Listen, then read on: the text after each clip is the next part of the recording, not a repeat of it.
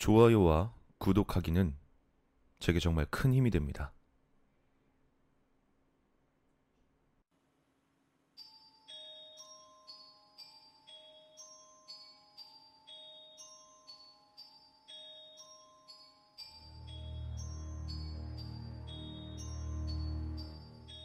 지금으로부터 12년 전 대학에 합격하고 기숙사에 살게 되었다. 방 하나에 세 명이 살 수 있는 구조였다. 내 룸메이트는 복학한 2년 선배 한 명과 나와 나이가 같은 동기 한 명이었다. 그 동기가 나와 잘 맞은 데다가 형도 이해심이 많아서 우리 세 명은 금방 친해질 수 있었고 기숙사에서 몰래 술을 마시거나 주말에도 같이 노는 사이가 되었다. 그러던 어느 날 그날도 평소처럼 기숙사에 몰래 술과 치킨을 사들고 들어와서 치맥을 하고 있었다. 그러다 갑자기 복학생 형이 제안을 하나 했다. 야, 그냥 술만 먹기 좀 아쉬워서 그런데 누가 무서운 얘기 좀 해봐라. 뭐 아는 거 없어? 당시엔 꽤나 재밌을 것 같아서 각자 하나둘씩 무서운 이야기를 꺼내기 시작했다. 그러던 중 동기의 차례가 되었을 때 흥미로운 이야기를 들려주었다. 이건 무서울진 모르겠는데 내가 살던 동네에서 쓰던 방법이거든? 그러니까 재미없을 것 같은데 귀신을 부르는 방법이야. 방법은 매우 간단했다. 방의 모든 불을 끈 다음 유독 춥거나 음산한 쪽에 시선을 두고 매일같이 인사를 하는 것. 지금 생각하면 말도 안 되는 이야기 같지만 술을 많이 마셔서 그런지 이성적인 판단을 하지 못했다. 형은 흥미를 느꼈는지 곧바로 불을 끄고 문 쪽을 향해 말을 걸었다. 기숙사 건물이 낡아서 문 밑으로 외풍이 무척 심했기에 그 조건에 맞다고 생각한 것이었다. 안녕하세요. 당연히 대답이 있을 리 없었다.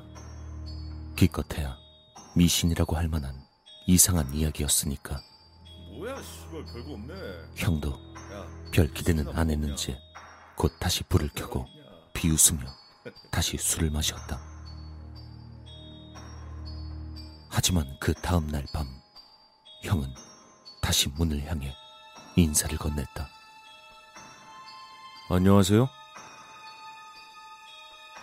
이거 매일 하면 나온다 그랬지?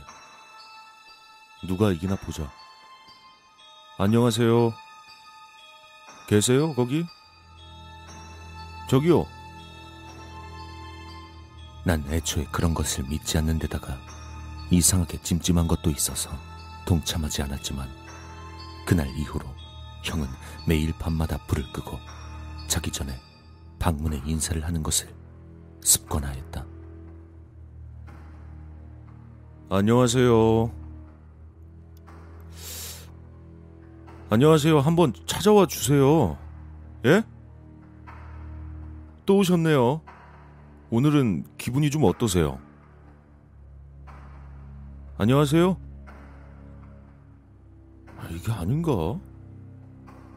형은 그렇게 마치 누군가 있는 것처럼 일주일을 넘게 인사를 했다.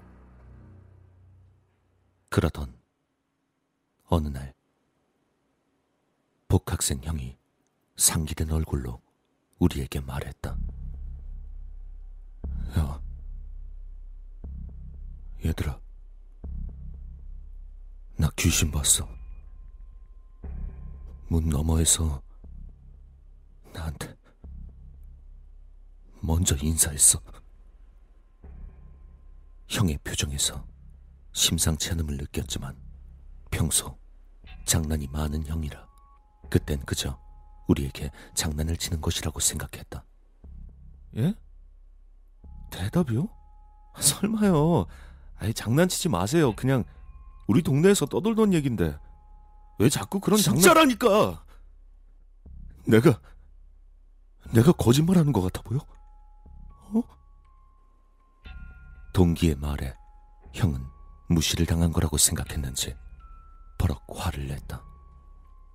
그래도 우리가 안 믿는 듯 보였는지 형은 우리에게 실망을 했다고 하곤 그대로 돌아섰다.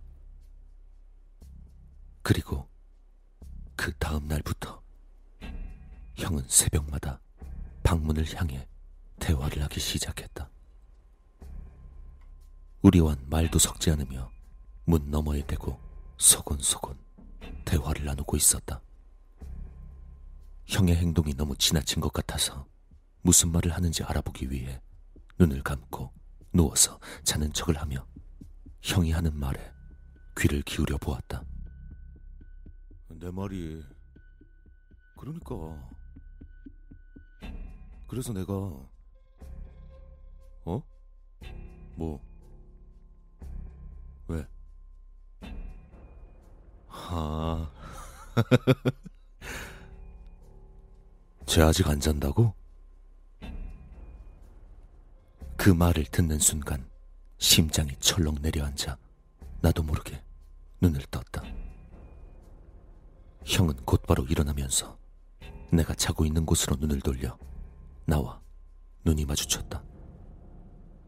그리고 마치 원수를 보는 것처럼 한동안 째려보더니 휙 하고 나가버렸다. 그리고 다음 날이 되어 어제 있었던 일들을 먼저 잠들었던 동기에게 이야기했다.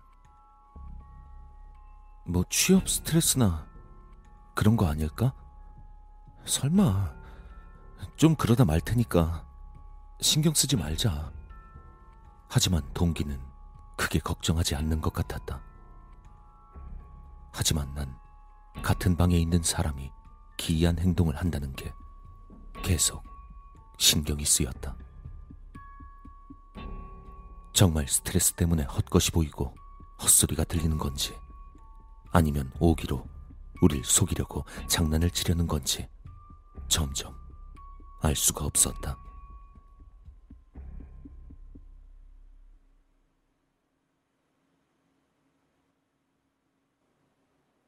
계속되는 나의 걱정에 동기도 조금 관심을 가지기로 했고, 그날 밤은 우리 둘 다 자지 않고 형이 문을 향해 말할 때까지 기다려 보았다. 새벽이 되자 형은 어제와 같이 문을 향해 신나게 말을 걸기 시작했다. 마치 대화를 하듯이 한참을 이야기하던 형은 갑자기 일어나면서 이런 말을 했다. 그래. 이젠 나도 지긋지긋해. 같이 떠날까? 그래. 지금 같이 가버리자.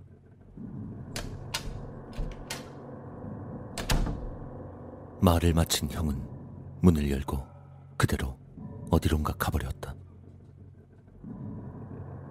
우린 일단 기다려보기로 했다.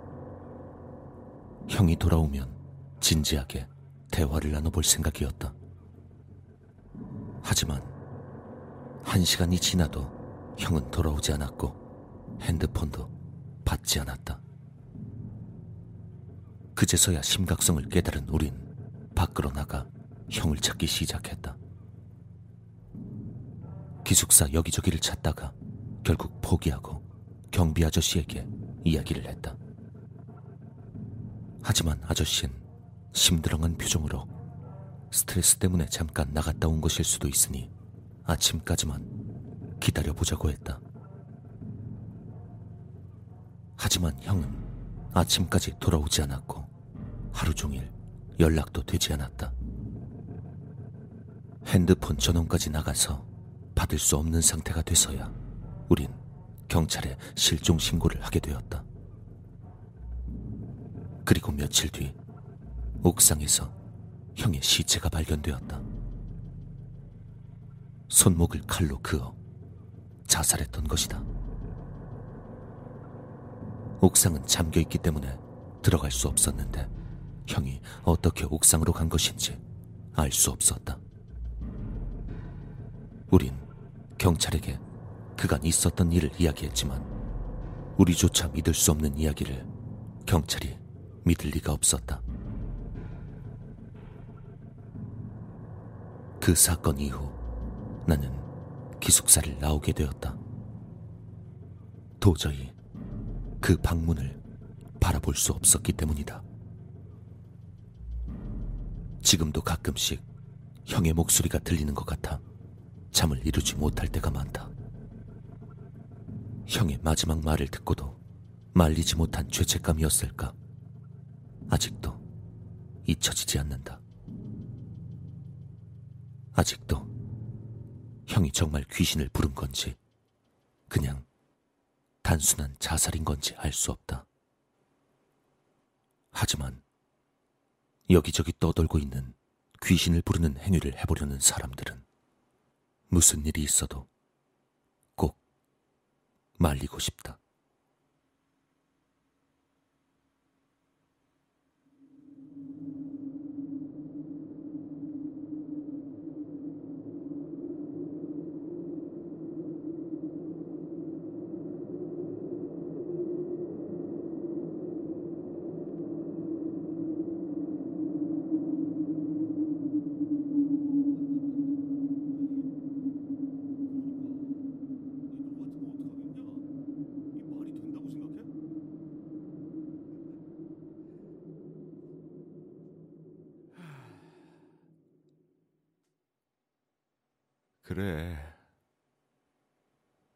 이젠 나도 지긋지긋해.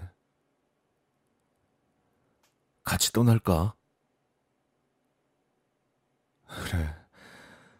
지금 같이 가버리자.